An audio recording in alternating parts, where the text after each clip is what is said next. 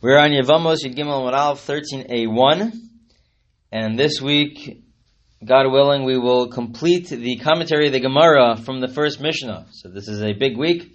We are completing the the uh, the first uh, Mishnah uh, this week.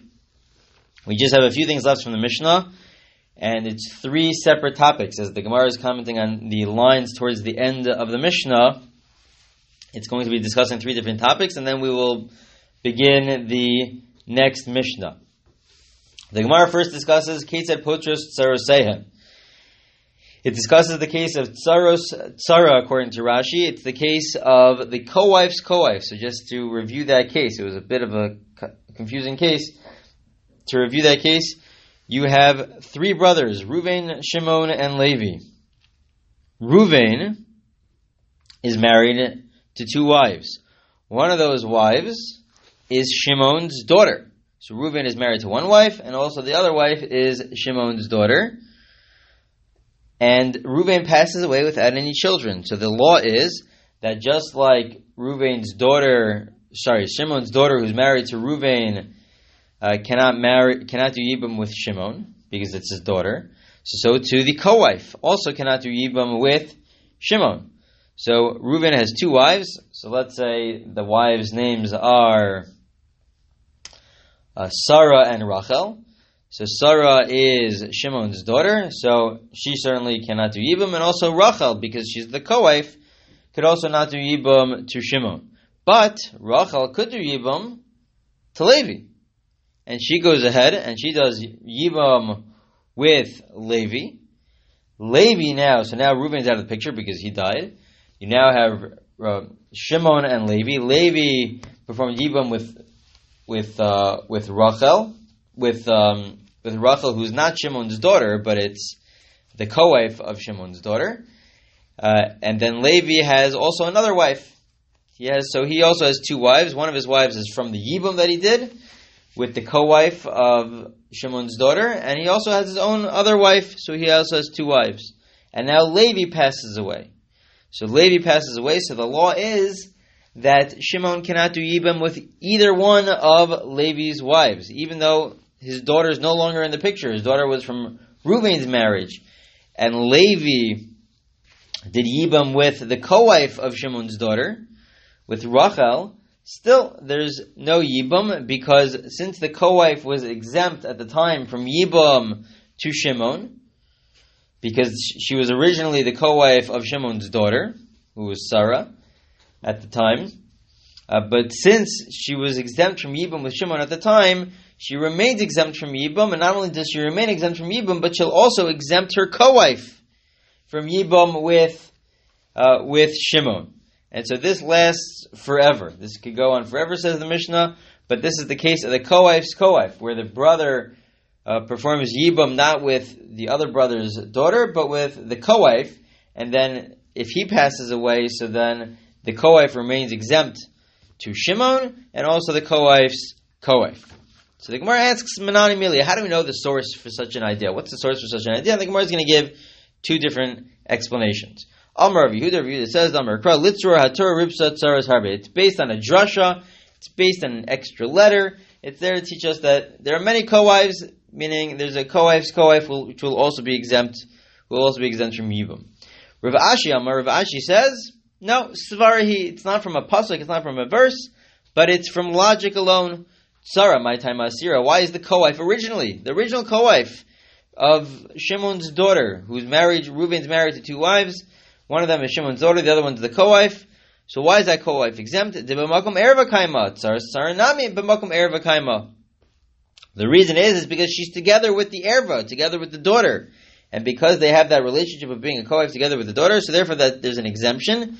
So there's an idea here that the tsaras tsara also, the co-wife of the co-wife also is viewed as together with the erva, together with uh, that original erva, the daughter of Shimon. So the co-wife's co-wife would also be viewed as being together with the co-wife's co-wife.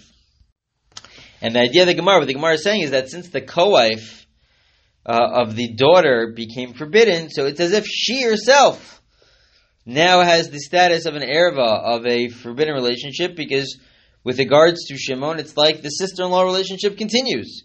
That sister-in-law relationship potentially continues, and then when she has to do Yibam another time after she does Yibam with Levi, so then the relationship that she had with Shimon continues to exist, that exemption continues to exist, and then it will also exempt the co-wife. Okay, that is topic number one. There are two other topics left before we conclude the Gemara, the Gemara's commentary on the first Mishnah. The next part of the Gemara is a very interesting part of the Gemara. The Gemara says, Ketzad Mesuhain. It continues on with the Mishnah. The Mishnah essentially says that if we had a scenario where, let's say, Reuven and Shimon are brothers, and Reuven is married to two wives, uh, he's married to Shimon's daughter, again Shimon's daughter, and to just another wife, uh, and let's say Shimon's daughter passes away before uh, before uh, Reuven dies. So let's say Shimon's daughter either passes away or gets divorced, but the point is that she's no longer in the relationship at the time that there's an obligation to do Yibam at the time that Reuven passes away. So then the Mishnah says, then we no longer have this exemption on the co-wife. Because they weren't co-wives at the time of death, says the Mishnah, uh, so therefore there isn't an exemption. You need to have them be co-wives at the time of death. Now we're going to see from the Gemara that this is really not so simple. We're going to see an opinion, potentially, and a potential opinion, uh, that says that no, it doesn't go based on the time of death, even as long as, even when they were alive, they were co-wives together at a certain point in time, so then even if, there's an opinion that says that even if Shimon's daughter were to pass away before Reuven dies, and therefore at the time that Reuven passes away, there's only one wife around, doesn't matter. Since at the, there was a time when Reuven was married, where he was married to both co-wives at the same time, so therefore there will be an exemption from Yibam, because having that relationship at the same time creates some sort of connection between the co-wives. Even if the co-wives are not co-wives at the time of death of Reuven, but since while Reuven was alive, at some point in time they were co-wives together. There was some point in time where they were both married together. Uh, was married to both co-wives at the same time. So then, because of that, it's as if uh, the uh, there's different ways of saying it, but there's it's as if the yibam is really connecting back to that original first marriage. So it's whatever happened during the marriage itself would impact whether or not there's an exemption for yibam. So even if uh, at the time of his death, when there's the obligation to do yibam, there's only one wife around, and the other wife who is related to the brother is no longer in the picture, doesn't make a difference. Since that, uh, there's an opinion that says since at some point in time they were they were both co-wives together, so therefore there'll be an exemption from yibum. So we'll see that there's such an opinion. Again, according to our Mishnah, the simple explanation of our Mishnah, it's not that way. It's that they have to be co-wives at the time of death. At the time that there's an obligation to do yibum, they have to be co-wives uh, with the meaning one one wife is already exempt because she's related to the brother, and then now we'll exempt the co-wife. And only in that scenario do we apply this exemption to the tzara, to the co-wife. Uh, that's the simple explanation of our Mishnah, but there's an opinion, we'll see in the Gemara, that says that no, as long as they're co-wives at the time, at some point in time together at the same time, so then there's an exemption. Everyone agrees, just on the side, everyone agrees that if they were co-wives, but never at the same exact time, meaning as follows. Uh, we'll see this in the Gemara, that let's say Ruvain is married to Shimon's daughter and then gets divorced. She was only married to that one wife at that time, then gets divorced, and then marries a different wife later, and they were never co-wives at the same time, then certainly there's no exemption. Everyone's going to agree that there's no exemption. They would have to be co-wives at the same time, at least. So the Gemara says as follows. Our Mishnah seems to imply that even if they were co-wives at the same time, as long as they're not co-wives at the time of death, or minu, but we have the following question based on a Mishnah later on. The Mishnah says as follows: Shlosha achim. Let's say you have three brothers, Reuven, Shimon, and Levi. Two of them were married to two sisters. Let's say Reuven and Shimon were married to Rachel and Leah. Rachel and Leah are sisters. So you have two brothers married to two sisters. The Echa Nasi Nacharis, and then you have the third one. Levi is married to a Nacharis to just uh, not somebody who's related. It means not somebody who's related. So Levi is married to, let's say, uh, Sprinza. So Levi is married to Sprinza. Girish echad mi achios ishto. So one of the brothers who's married to one of the sisters, right? Two brothers married two sisters. So let's say Shimon was married to Rachel. He divorces Rachel. Okay, so he divorces Rachel. Umeis hanosei nachris. And then Levi, who was married to Shprinza, who wasn't in the picture, Levi dies without children. Uknasa megarish, and so Shimon now, who was who already divorced his wife Rachel, does Yibam with Shprinza. So he's only married to Shprinza. Now Umes, and then he dies. Right? So then he dies, and now you have Shprinza around. Zui Shamar Shemesu Niskarshu Tsarasen Mutaros. That's the case. That's the case where we say that Shprinza can now do Yibam with Ruvain. Why? Because Shprinza was never a co-wife at the same time as Levi was married to Rachel. Because Levi first divorced Rachel, then he married Shprinza. So even though Ruvain is married to Leah, who's the sister of Rachel, but still, since they were never co-wives at the same exact time, first he got divorced, he divorced Rachel, and then he married Shprinza. So therefore, that's the case where the tzara is mutter, where it's permissible for the tzara, for Shprinza, to do yibum with Ruvain. The implication is, the implication is that only in that case is it permissible for the tzara to then go ahead and do yibum for this for this other wife who's not related to do yibum. The implication is, but let's say they were both married. That Levi was met. That Shimon, sorry, was married to Rachel and Shprinza at the same time. They were co-wives at the same time, and then Rachel passes away before Shimon passes away. So the implication is, is that there would be an exemption from Yibum, because since they were co-wives at the same time, even if they weren't co-wives at the time of death, still there would be an exemption from Yibum. That's the implication, which is against our Mishnah. Our Mishnah seems to imply that we don't care about what happened during the marriage, all we care about is the time of death. And so Amar Abirmia, that's the question. The Gemara answers, it seems to be contradicting our Mishnah. The Gemara gives two answers. Amar Rabbi Yirmiyah Tavra. It's, it's, a, it's a contradiction. Misha Shanazu Lo Shanazu. We have a machlokas. We have a dispute.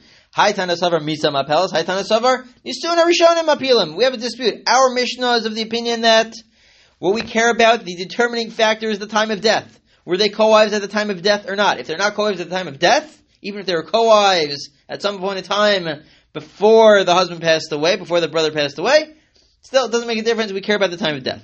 The other Tana, the other Mishnah which we quoted, says that no, it goes based on the original marriage. Even if at, the time of death they are not co-wives, since at some point in time they were co-wives together, at the same time they were co-wives, so therefore there would be an exemption from Yibam, which highlights the idea that Yibam is about connecting back to that original marriage, not just at the time of death, but even before the time of death, potentially. Different ways to explain it, but perhaps that's one explanation that the Yibam connects back to that original marriage even before the time of death. Rava says, Second answer, so the first answer is to say that there's a contradiction, that they're, they're arguing with each other.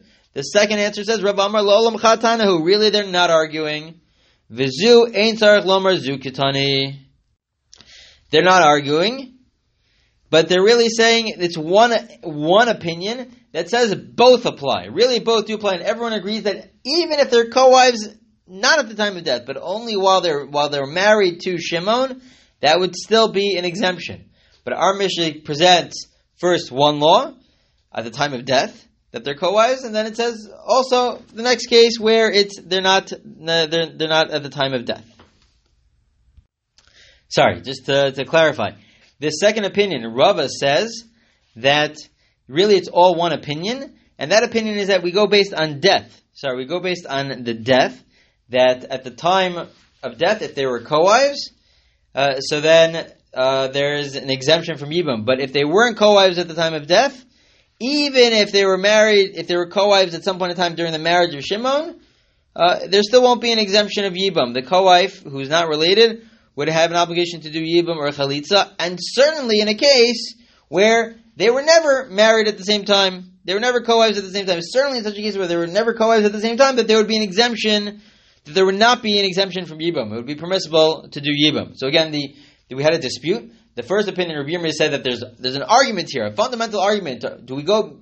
Do we define the status of Koha as based on death, or do we define it based on even one during the actual marriage? According to the second opinion, Rava he argues and he says that no, really everyone's of the same opinion, and the idea here is that it goes based on death, and it's it's highlighting the fact that even if they were married uh, they were co-wives at the same time during Shimon's life, but since at death they weren't co-wives, at the time of Shimon's death they were not co-wives, therefore there is an obligation for that co-wife who's not related to do Yibam or Chalitza, and certainly in a case uh, where they were never co-wives at the same time. They were never married uh, to Shimon at the same time. Certainly there, there would be an obligation for Yibam or Chalitza.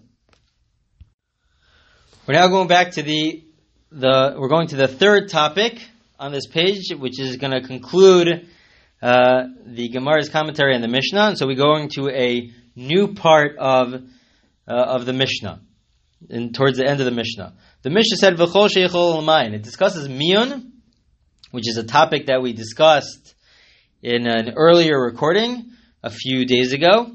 Miyun is the con- is the idea that if you have a girl, uh, a minor, who ha- had a rabbinic marriage, without getting into, de- into, the details of how she could have a, a, marriage on only on a rabbinic level, but she had a rabbinic marriage, um, and so then she has the ability to do miyun, which is a form of an annulment.